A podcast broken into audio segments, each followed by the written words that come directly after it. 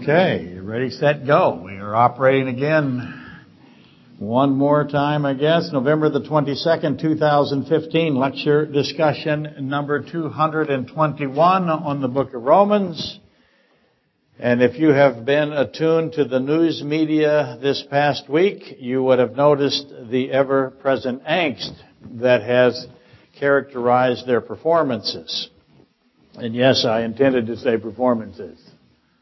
What is portrayed, as everyone now knows, is no longer in dispute. What is portrayed as news it currently is best described as a prejudiced script read by actors. I will give a little political analysis here. The people that are reading the news, I think, sometimes, this is harsh. But my goodness, the lack of wisdom that is in the news media, especially the people on the forefront of it, the presenters. Where do you get so many people that are this dumb? I have a theory, by the way, the more attractive you are, no offense, the less intelligent you are. Hence, I must be a genius. But I really, how can you watch this? Anyway, the news is now just read by actors under the pretense of relaying information. Actual unskewed news reporting no longer occurs. The vast majority of American journalism has long ago decided to advocate for socialism, progressivism, communism, atheism, pretty much all the isms, monism, secularism, pick an ism, which makes their anxiety over the recent terrorist attacks in Paris more so of interest. Watching the parade of atheists display shock and confusion over the barbarism that has been perpetrated by the ISIS terrorists, that's quite revelatory. I'm always fascinated by these kinds of discussions because they should be elementary. These are the kinds of things that everyone should have grasped in elementary school. Those of us who are minimally biblically literate know that evil exists. I think every child knows that evil exists. To be shocked by the appearance of evil is stunning to me. We know that evil exists and why evil exists if you took a cursory read of the Bible. But the atheist is logically perplexed by evil being manifested, evil manifesting, because this ultimately resolves into a discussion of death and therefore life, evil and goodness, death and life. It's not an accident that those are paired. The Islamic State is distinguished. Its singular attribute is death. That's what it does. It's a death cult. It focuses on death. Everything about it is death. It's permeated in death. By death, it's drenched in blood of its victims. I have no expectation that ISIS will ever be anything but evil. It will not be anything but evil. It wants to stay evil and be evil. All it will do is evil. Always. And when you are evil, evil seeks death. And Scripture makes such obvious, it tells us why even. However, to the atheist, to apparently all of the news media in operation today, I shouldn't say all. I'm sure out of the tens of thousands of journalists, there's one with a brain. I just haven't met them yet. Hopefully they'll show up soon. To the atheist, evil is a relative term, you see. There's indistinguishable degrees of evil. They have put evil so close together that you cannot, there's no numerical distinction. You can't plot evil on a graph because they have made it so small in the sense that everything is so close together. Again, however, it is a relative term to them. But the truth is, in fact, actually, the atheist does not and cannot conceive of even the existence of evil. They won't allow the discussion typically because, you see, if the atheist concedes that there is evil, then he's now in an impossible to avoid situation. If he says that, yes, ISIS is evil, then he has to now agree that something else is something else. What does he have to now concede? Yes, he has to concede goodness exists now. If he says there is evil, then there must be goodness. Absolutely true. And the presence of goodness will require a defining now of goodness, which is defined as a separation from evil, to which that which is good must be set apart from that which is evil. And so we have this definitive distinction now that's measurable. We have an absolutism. To the atheist, that is an intolerable situation, because to the atheist, there is only behaviors. And all behaviors are effectively equal. All behaviors to the atheist reside within the same stratum. None can be categorized as good or evil. They can only be behaviors. Some behaviors may have some benefit, but it isn't good. It's just happenstance if they do. So what am I talking about again? Of course, I'm talking about Little Bonnie's philosophical zombies. And that's what we're doing, Little Bonnie's zombies. Pardon me? Well, you see, philosophical zombies are very valuable logically because you will see the failure intellectually of these positions that are presented to you. If you're going to discuss evil, you have automatically entered into a discussion of good. You cannot separate them. If one exists, the other does. So they say no good exists, right? Evolution is amoral, not immoral. There is no morality in evolutionary philosophy. So you start saying, if you get up as an evolutionary atheist and say ISIS is evil, then you have now conceded that good exists. And that is something they will not tolerate. And that gets us, as I said, to Little Bonnie's philosophical zombies. They are only zombies. Little Bonnie's zombies are only zombies. Being only zombies, that means they possess no consciousness, no awareness. They just zombie about. That is exactly what the evolutionary philosophers say about all humanity. There's no consciousness. There's no awareness. There's no good. There's no evil. All there are behaviors. That is taught in every school, in every academic setting in the country as fact. All are zombies. The evolutionist assigns all of humanity into that state. Consciousness, they will say, is illusionary. You think you have consciousness, but you don't. You're fooled into thinking you have consciousness. You're only fooling yourself. You're delusional. It's a fabrication, consciousness is, they say to you. Free will, therefore, is a myth. All of that is basic monistic evolutionary philosophy, as you know. So, when the Islamic State slaughters innocents, as they choose, the news media now is confronted with how are they going to talk about this? What are they going to call it? Behaviors? No. They're going to call it evil. Because if they call it behaviors, what do normal people now say to them? You're idiots. Because obviously this is evil.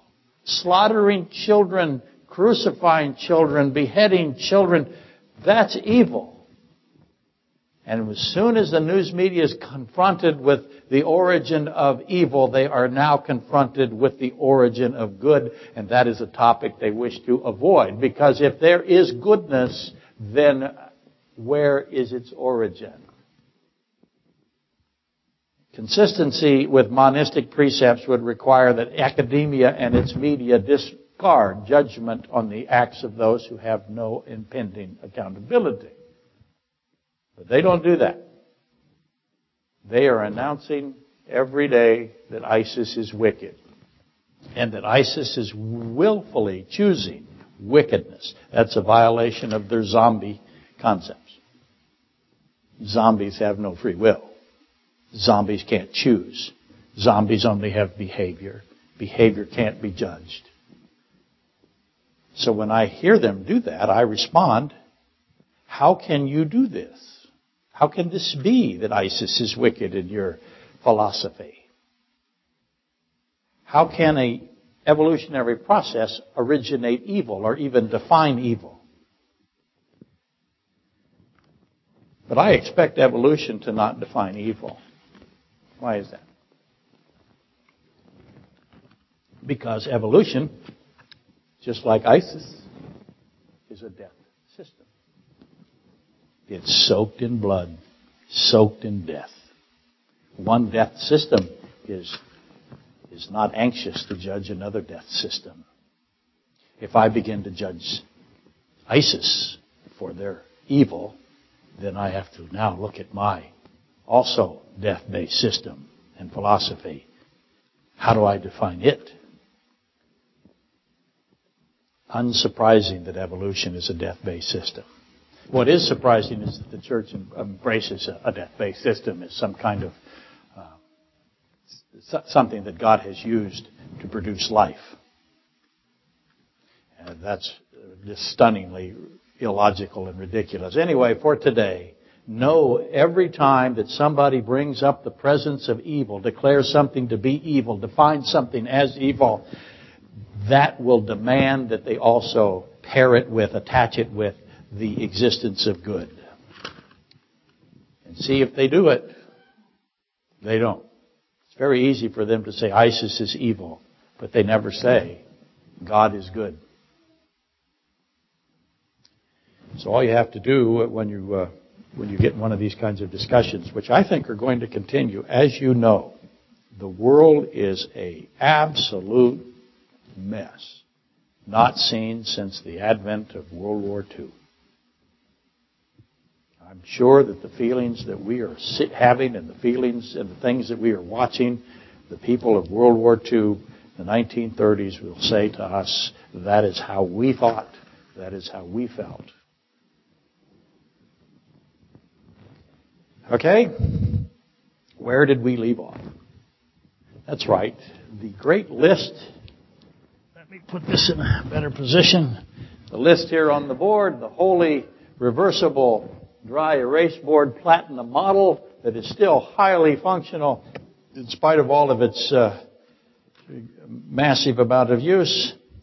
So we are in Leviticus chapter 2. And I am attempting to get you all to speak Leviticus.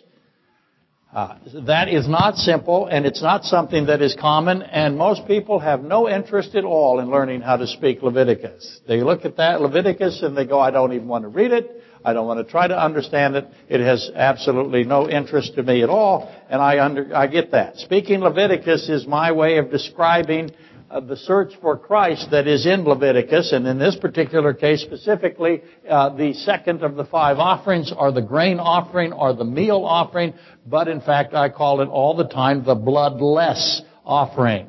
So there is Leviticus broken down in pieces as best we can do, trying to understand what God is saying in Leviticus. It's a language. You have to translate it. And you have all of these pieces, and you assign meanings to those pieces that God assigns. You try to figure out what He means by fine flour, what He means by oil, why He wants you to pour the oil.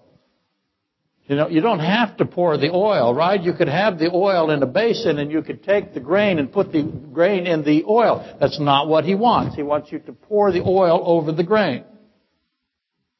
Why is it that only the priesthood, Aaron's sons, can have a portion of it? What is the meaning of frankincense? Why is the frankincense included by the court of Daniel when they come and find the child that is God Himself? What is the purpose of fire? What is the definition of fire? All of those things can be defined, and they're in nice order, and they will give you, if you wish to think of it this way, an explanation, a translation. They will teach you something. And that what they will teach you is an incredible portrait of Christ. So speaking Leviticus is my way of describing the search for Christ in the bloodless offering specifically here. And so far, all we've really figured out, or addressed anyway, we haven't completely figured it out. Last week, we figured out as best we could in the time allotted, salt, oil, and frankincense. What God means, why He put them in this pattern, and why He wanted you to do, or wanted the priesthood to do exactly what they did. We noted that oil and frankincense are paired together. So you find frankincense and you find oil, and we notice that there's this pairing of these two. So when you find one, you find the other. Keep that in mind. God likes to put things in groups of two. Groups of seven, groups of three, but groups of two, or pairs of two, are very common. So recognize that He put them together for a purpose. He didn't have to put oil with frankincense. He did. And we began to discuss salt. Where's salt? Right here. Salt is all over this. So I ask the obvious question. What is salt paired to?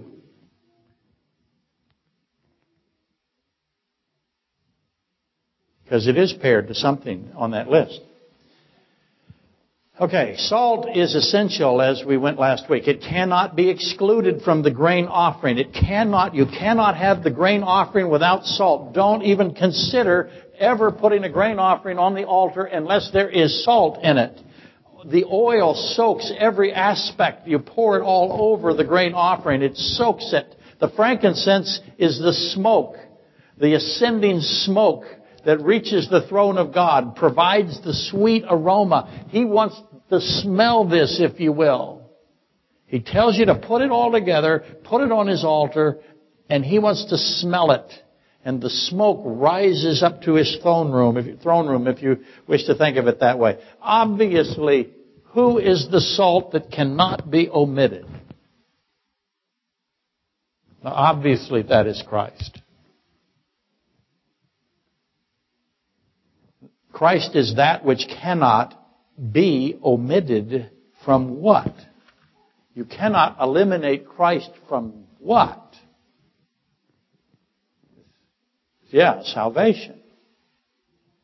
You do not have salvation unless you have Christ. Christ's name means salvation, right? We know that. So here's the big profound statement. Salvation requires salvation. Duh. But it seems really difficult for people. When God says salt in the context of the grain offering, He's saying, Christ, do not omit the salt. You cannot have salvation. The only way this produces a sweet smell to me is if the salt is in it. The salt is Christ. There is none saved apart from the salt, apart from the blood of Christ. No, not one. How happy does that make people? They hate that. And it's everywhere in the Bible. And especially here in Leviticus. Now, the oil. Last week I talked about the oil bringing light to the wick. The wick in a lamp, oil brings light. The wick can't burn. It will burn. It'll burn quickly and out and produce no light. It's just useless without light. So that which causes the wick to have light, to burn, to demonstrate brightness, that is the oil. So you see the picture of Christ again. If the wick is dead and burned out and useless without the oil, and the oil causes the wick, causes the skin, causes the food to taste, the skin to rejuvenate, that is a picture of Christ's resurrection, isn't it? His resurrection. He says, I am the only resurrection. I am the resurrector. The one who brings life to the wick, brings light to the dead. I am the one that quickens. So, oil, salt. both speak of Christ. Now, I attached them to other things last week, as you know, because they are very complicated. The ascending frankincense, the ascending smoke that brings sweetness to God is what brings sweetness to God? There's only one thing that can bring sweetness to Him. The sweetness, the smoke that ascends is testimony of a what? Of an accepted offering, isn't it? And what is the offering about? Salvation. So that ascending smoke is Christ again. He is the pillar of cloud. He's the smoke. He's also the pillar of fire. Fire. What does fire pair to on that list? Now, all of that took us to the worm. Did I write worm on the board last week? I did not. All of that took us to the worm of Mark 9. Worms are amazing. And one of the most intriguing symbols in Scripture, 9:47 through 49 of Mark, is worms.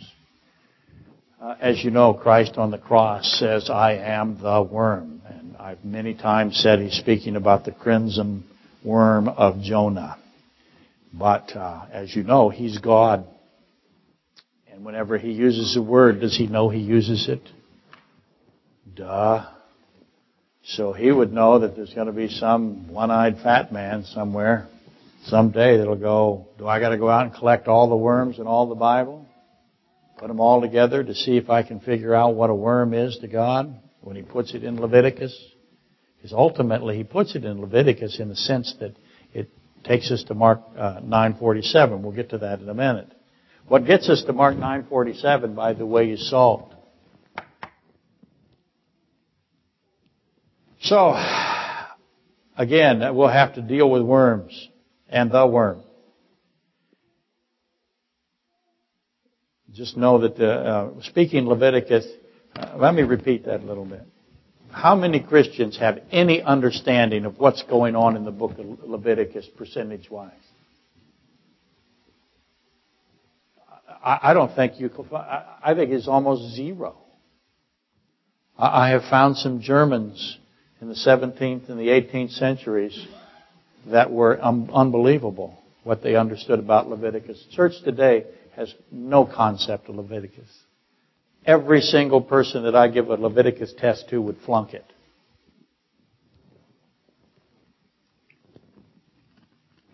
I think that is a horrible condition, which is why the church is such a catastrophic fireball today. And there's nothing I can do, nothing you can do, nothing anyone can do to get people interested in Leviticus. It is something that is inside you. You just say to yourself, I want to know the most difficult material I can learn in the Bible. I want to stand before the throne and be able to speak Leviticus. That's an individual choice. The church is helpless and also disinterested. And that is a great tragedy.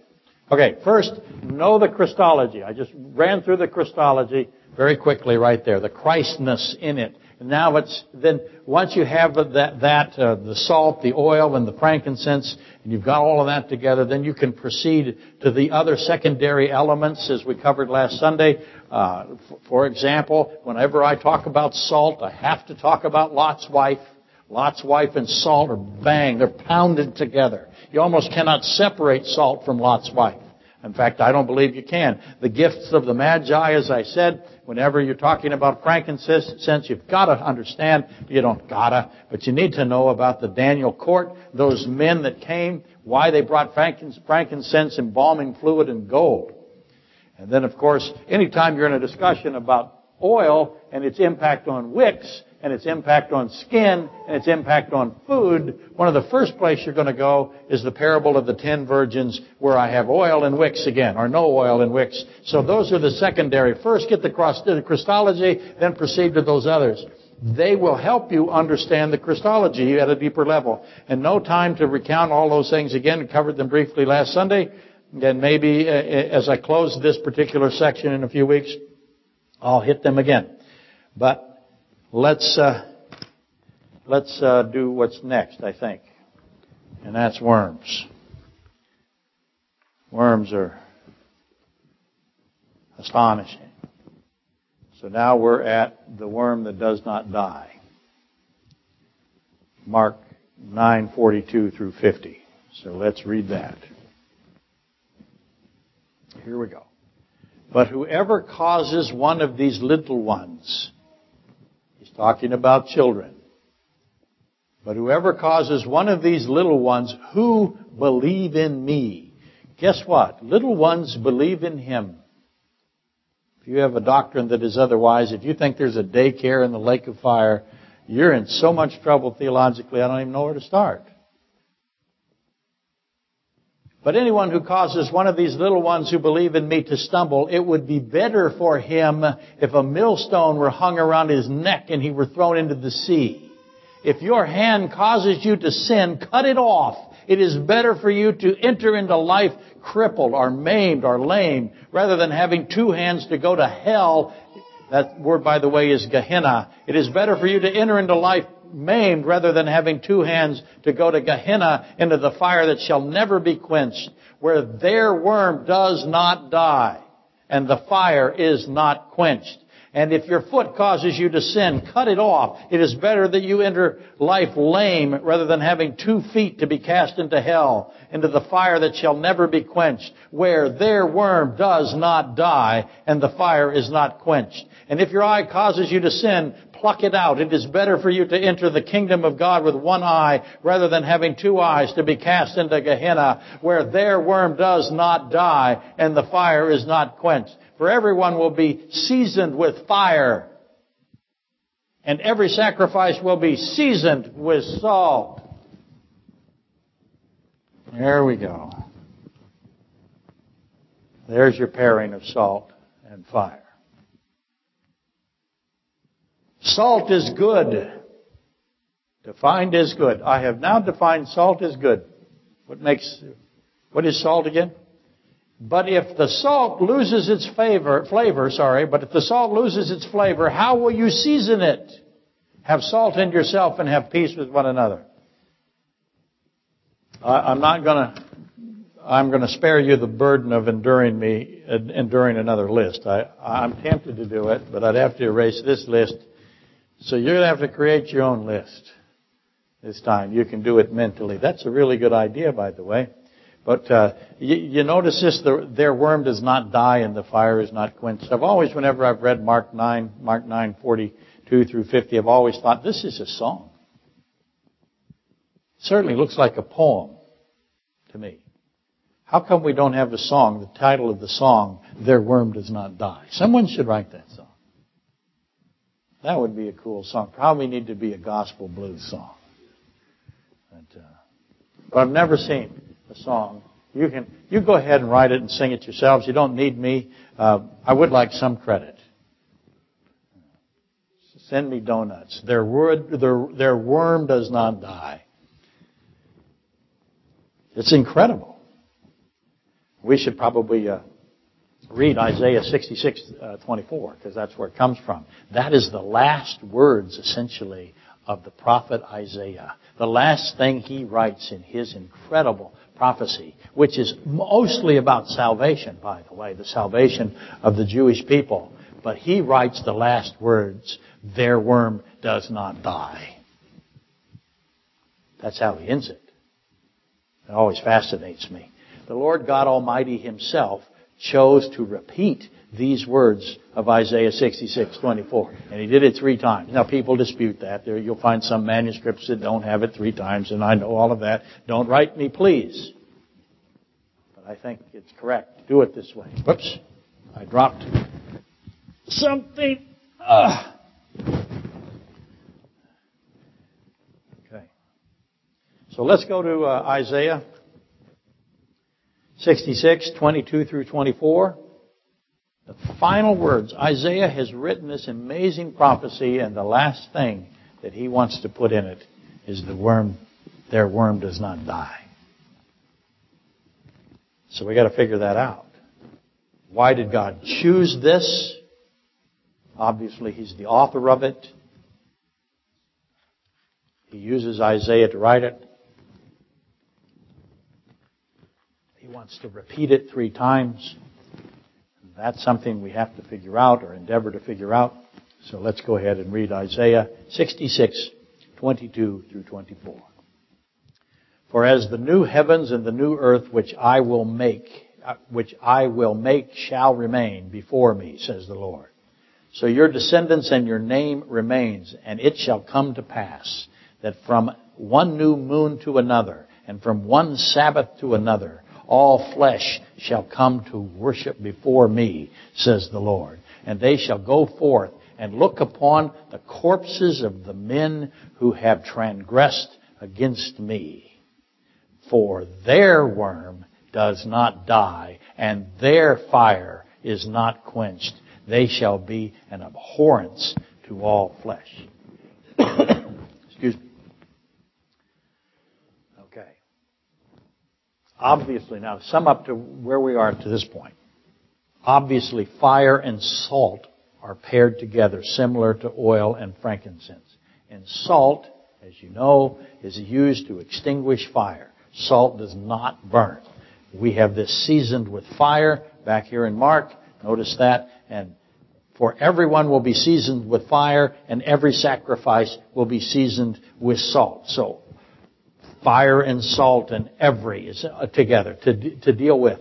We have to get that seasoned with salt, seasoned with fire figured out. Salt losing its flavor. What does that mean? If your first instinct is somehow you can lose your salvation through that verse, then of course you're in the ditch. If you think somehow Christ can wear himself out, then you're in the ditch again. So what does it really mean? Salt can lose its flavor. Salt losing its flavor. What can that mean? Goodness can stop being goodness? Obviously that is not the case. Now with Isaiah's concluding verses, we have Gehenna. And the same thing in Mark. When Christ says Gehenna, it is better for you to enter into life maimed rather than having 2 hands to go to hell. The word there is Gehenna, or Hinnom, if you wish. The Valley of Hinnom. Whenever I'm discussing Gehenna or the Valley of Hinnom, I am now in the subject of who? That's right. I'm in the subject of King Josiah. Those of you on the internet think that somebody answered that correctly, don't worry, they didn't. I pretend they did to intimidate you into thinking that they are way up on these kinds of things. But they didn't really. It's just kind of a trick of mine. King Josiah, when Hilkiah found the missing manuscript that is in the Ark of the Covenant, the chief priest, and he brought it eventually before Josiah, Josiah went into incredible despair because he realized that the nation of Israel was evil. And he went about getting rid of the evil. And he destroyed the non-Levite priests. He went and killed them all. They were idolatrous. They were Baal worshippers. And he killed every one of them, and he dumped them into Gehenna. That's where he put them. So Isaiah is referencing that, and Christ is referencing Isaiah as well. Both of them, God himself, is talking about hell and using the picture that is Josiah's heaping up of these non-Levite Jewish. See, you're not supposed to be a priest, right, if you're a non-Levite. So he hunted them all down, killed them all, threw them in a pile, thousands and thousands of them. And that is the Valley of Hinnom, or Gehenna. Now, some think that that became a garbage dump as well. And that may be, but mostly it was a big pit of dead bodies. And Josiah did that. And you might remember what they were doing. What were those Levite priests doing? Non-Levite priests. What were these Jewish priests who were not allowed to be priests, but had converted over to Baalism and were horribly pagan? What were they doing that God was stopping? Do you remember? Go ahead and answer. That's right. That's right. Bonnie in the front row, Big Bonnie, as distinguished from Little Bonnie. Those priests were butchering children. That is why you see how it says, whoever causes one of these little ones to believe in me to stumble, it would be better for him if a millstone were hung around his neck. So he is saying, I am the God who instructed Josiah to stop the killing of children. And Josiah went and gathered them, as I said, and stopped this child sacrifice. You might remember, now there's lots of views on this stuff. No one can know for sure because obviously we don't have any videotape. But as archaeology begins to develop, Moloch is considered to be this Babylonian Baal god, and they would heat Moloch up to red hot this statue essentially, and these hands were literally at probably 2,000 degrees, and they would place an infant child into those hands of this idol and dance and celebrate the destruction of the child. That's what they did, and they did it constantly. And God said, no, we're not going to do that, allow that anymore. And Josiah slaughtered them. He executed all of those priests, and he ended the burning of children. That is the context for their worm does not die and their fire is not quenched. That is the context of all of Mark 9:42 through 50. That is the context that salt is good. That is the context for everyone will be seasoned with fire. Every sacrifice will be seasoned with salt. That is the context. But if the salt loses its flavor, how will you season it? Notice how I emphasize it. Have salt in yourself and have peace. All of that is under the context of what Josiah did to those priests to end the burning of children, the destruction and the killing of children. Whoever causes one of these little ones who believe in me. The little ones are saved, aren't they? King Josiah was astonishing. You've heard me say this. Let me reread what the Bible, what God says about Josiah. Now, before Josiah, there was no king like Josiah, who turned to the Lord with all his heart, with all his soul, and with all his might, according to all the law of Moses. Nor after Josiah did any arise like Josiah. 2 Kings 23:25. Now, I eliminated the pronouns and put Josiah's name in there. People always ask me all the time, what should I name my son? Well, Josiah would be a pretty good start. There's never been anybody like him as king of Israel. Never. Not before and not after. Not David, not Solomon, nobody. This is the highest level. Josiah. No one. No king like Josiah, who turned to the Lord with all his heart, with all his soul, and with all his might. So this was an extraordinary man. Jesus is referencing these child killers at Mark 9:42 through 48. They were to be an abhorrence. When you walked by that pile of bodies, you were abhorred by them. Their worm does not die. Their fire will never be quenched. This is Creator God saying this.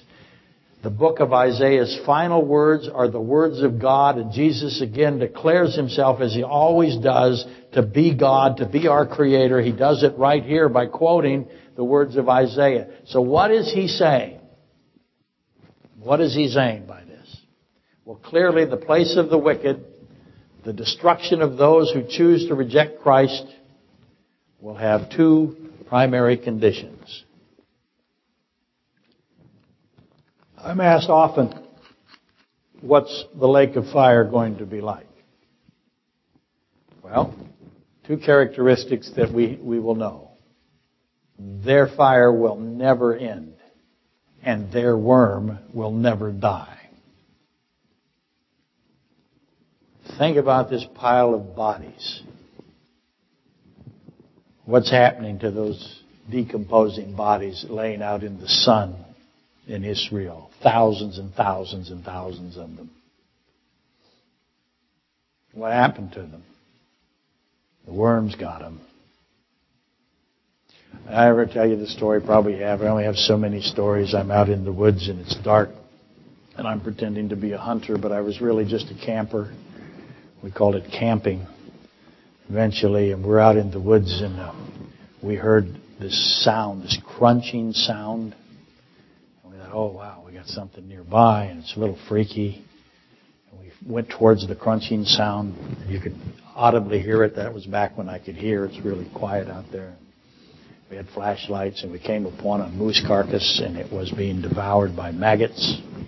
And we heard the sounds of the maggots eating the moose carcass. And we decided that this is a really bad place to be in the dark in Alaska, even though I am the most heavily armed pastor perhaps in the entire state. Nonetheless, I said to my friends who were with me, this is a bad place to be, where maggots are eating carcasses.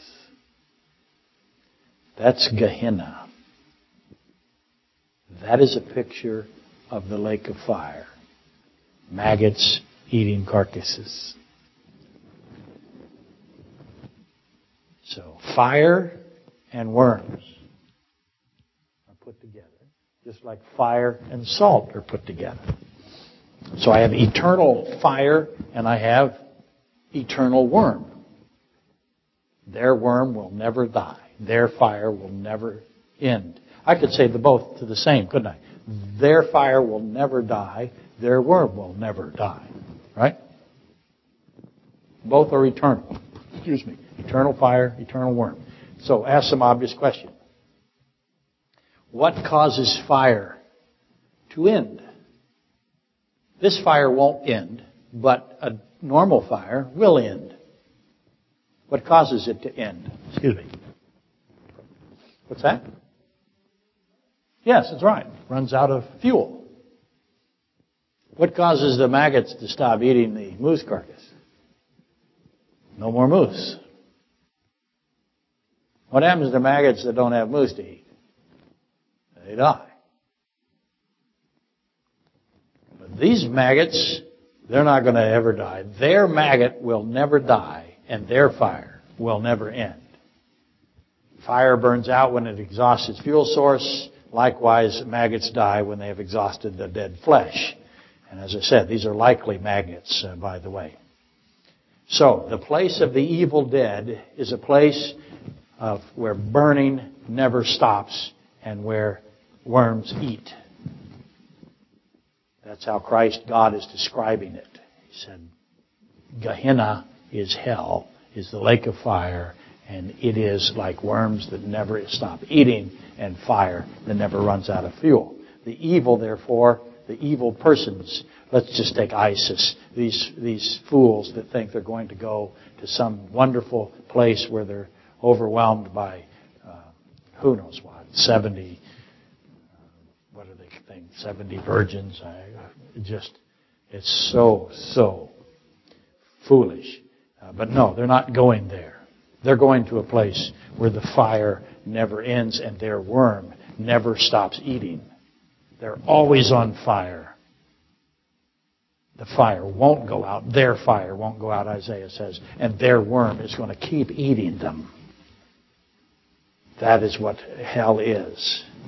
The evil are never consumed, not by their worm and not by their fire. The wicked are always forever being eaten and forever on fire. And one would think that that would be a deterrent.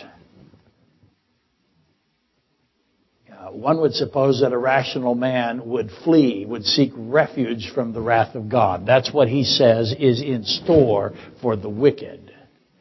for the unbelievers. He defines unbelief as wicked. Evil, however, is not rational, Romans 1:28. Mankind instead is going to rush into that place. Mankind is rushing, running, is striving to get to hell. Who thinks like this? Mostly everybody. We can therefore surmise that hell is characterized by continual degradation for those who choose this. See how I say that? You choose this. You have a free will choice to make, in spite of those who will protest otherwise. Again, evolutionary philosophers are on the side of some Christians who believe there is no choice at all of any kind, even of the smallest amount. I will say to them, we are arguing, I believe, over the degree of choice. But accountability has a factor here. I conclude that hell has this continual degradation. Those who choose it are choosing to place themselves into a state of eternal mental darkness. You are becoming more and more evil. The worm continues to eat. The fire continues to burn. Eventually, evil is total. There is no goodness. That is how you know that the Pharisee and Lazarus, the Pharisee in that position, the rich Pharisee and Lazarus, the poor beggar, that is how you know that everything that rich Pharisee is saying from hell, from Gehenna, is evil. He can't stop himself from being evil. His worm keeps eating. There is no goodness there. You are in a place where there isn't any goodness at all.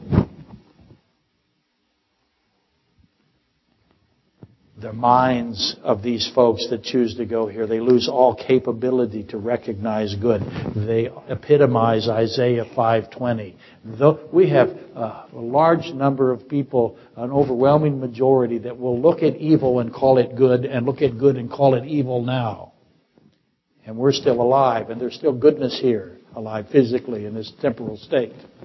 The hell, Gehenna, Christ is describing it as a place where there is no goodness at all, and all people are able to do is evil. This is why Christ says, do anything it takes. Do anything. Anything that causes you to reject the sweet aroma of salvation, you should be desperate to get rid of it. If you have something in your life that is stopping you from accepting Christ and believing Christ, in order to escape the consequences of your choosing to go to hell, you should cut it off. It's better to limp into heaven than to run into hell. Anything that takes you away from that, you should be desperate to remove. If you're caught in a trap, think of the wolf. The wolf will gnaw its foot off to get out. That's the attitude we should have. With Christ, what God is saying. Choose what you have to remove so that you will choose to believe in Christ. Do what the animals will do. Again, better to enter into eternal life maimed rather than willfully go to hell with two hands. God will get you a new hand. So figure out what is causing you not to believe in Christ and cut it off. He'll get you a new one. Continuing the thought of frankincense, God smells the sweet aroma. To him, the grain offering ascends to his throne room, and it presents the sweetness that is the salvation of someone. That's what he's doing. He's smelling salvation, and he rejoices. He loves. He's joyful over the sweet aroma of salvation, and he mourns over those who hate him, who choose condemnation, and he weeps for the lost. Now, Having made that much progress, let's try to crack open this very difficult verse, Mark 9:49. For everyone will be salted with fire. Notice what I did there. And every sacrifice will be seasoned with salt. Salt is good, but if the salt loses its flavor, how will you season it? That's a very important word, it. How will you season it? Have salt in yourself and have peace. These verses, 9, 49, and 50, they're considered by Bible scholars as very, very difficult. And I don't disagree with them. I very rarely find somebody that has cracked 949 and 950 correctly. And you should expect it to be very, very difficult. Who said it? Christ said it. God said it. God said, their worm will not die and the fire is not quenched because, you can get rid of four there and say because everyone will be salted with fire and every sacrifice will be seasoned with salt. Whenever we read the words of God, we should know that they're extraordinary, they're complex, they're layered, they're infinite. You should consider them to be a strenuous challenge. They are never simple. If I have one great frustration, it is that people come to me and tell me that they have understood the Bible and they have found it to be relatively simple. Well, stop that. Be wary of those who assign elementary meanings to the words of Jesus Christ. There are no elementary meanings. When Christ says something, if you think you understand it, what's likely the problem now? You've missed it all. If you say to yourself, my goodness, yeah, I understand why Christ said that. Sure, I got that. That's not a big problem. Then the chances that you have totally missed it are very high. You certainly have none of the mystery of it. On its face, that kind of thinking is a disrespectful approach. And I believe that that kind of thought process, that will never bear any fruit. Christ places salt, pairs it with fire. And we already know that here in Mark 9:49, and we already know that salt is also placed with fire with Lot's wife, don't we? And we know the pillar of salt and the pillar of fire and smoke are together, right? Or the pillar of cloud and the pillar of salt are put together by the pillar aspect. We know salt and fire are linked at Leviticus 2. Right here. Obviously, the second part of Mark 9:49, and every sacrifice will be seasoned with salt, is a direct reference to my list here. It's a direct reference to Leviticus 2:13. He says every sacrifice will be seasoned with salt. He's talking about Leviticus 2:13, the salt that must be put in every sacrifice. He literally repeats it. It's almost word for word. But how shall we understand because everyone will be seasoned with fire? Salt is good.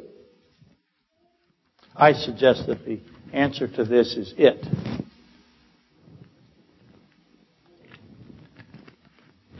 Salt is good. Salt is also eternal.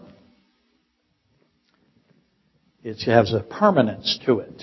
Salt is a preservative. Salt retards fire, puts out fire. Salt will not burn. We've covered that. Because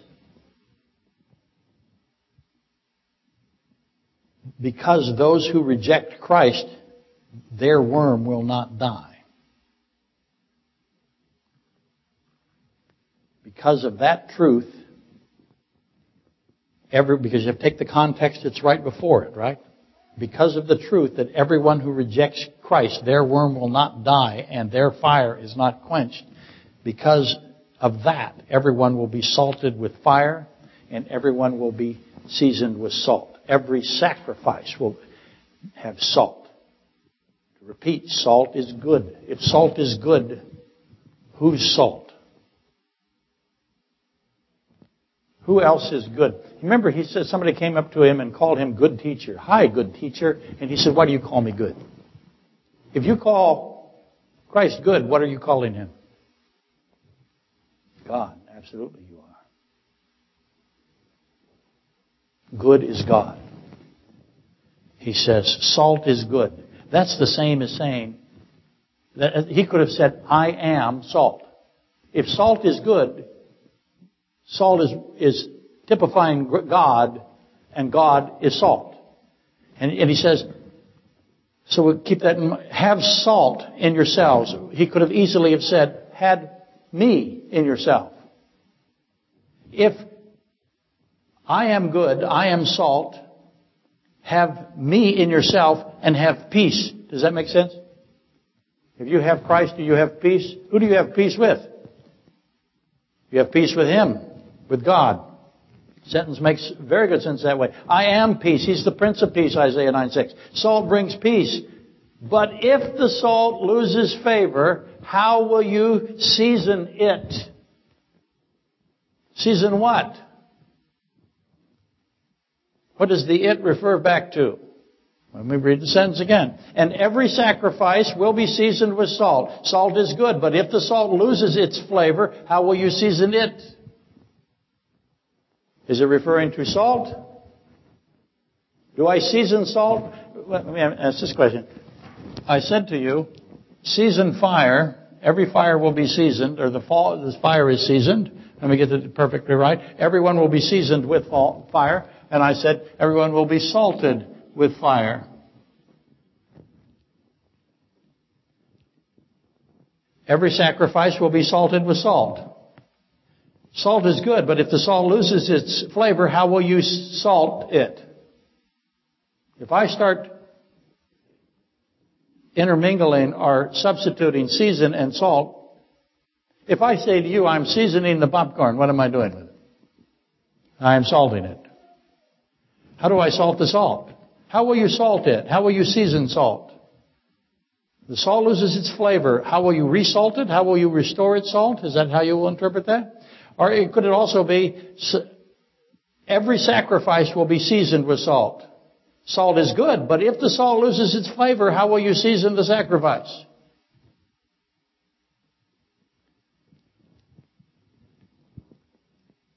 Does the it refer back to the sacrifice? I think it's best understood as Christ saying, if I am not God, there is no salvation. And I know people will say, how did you get there? I'll get letters. How did you get from seasoning salt and salt is good and all of that to Christ saying, if I am not God, there is no salvation? See, if the salt is not eternal God, if the salt is not always salt, if the salt could lose its flavor, then it's impossible to save anything. Does that make sense? Salt is good. Salt can't lose its flavor. Because if it could, then no one can be saved. If you ever have a position that Christ is not God, then there is no salvation. You've heard me say that many, many times.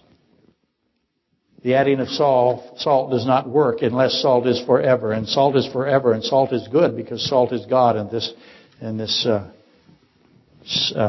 example. Salt must be good. Salt must always be salt. So next week, we endeavor to solve everyone is salted with fire. What does that mean? Obviously, it's everyone. And it's because the worm does not die. And we'll do more worms, or maggots, whichever you prefer. We have your crimson worms to deal with. Let's rise and be dismissed.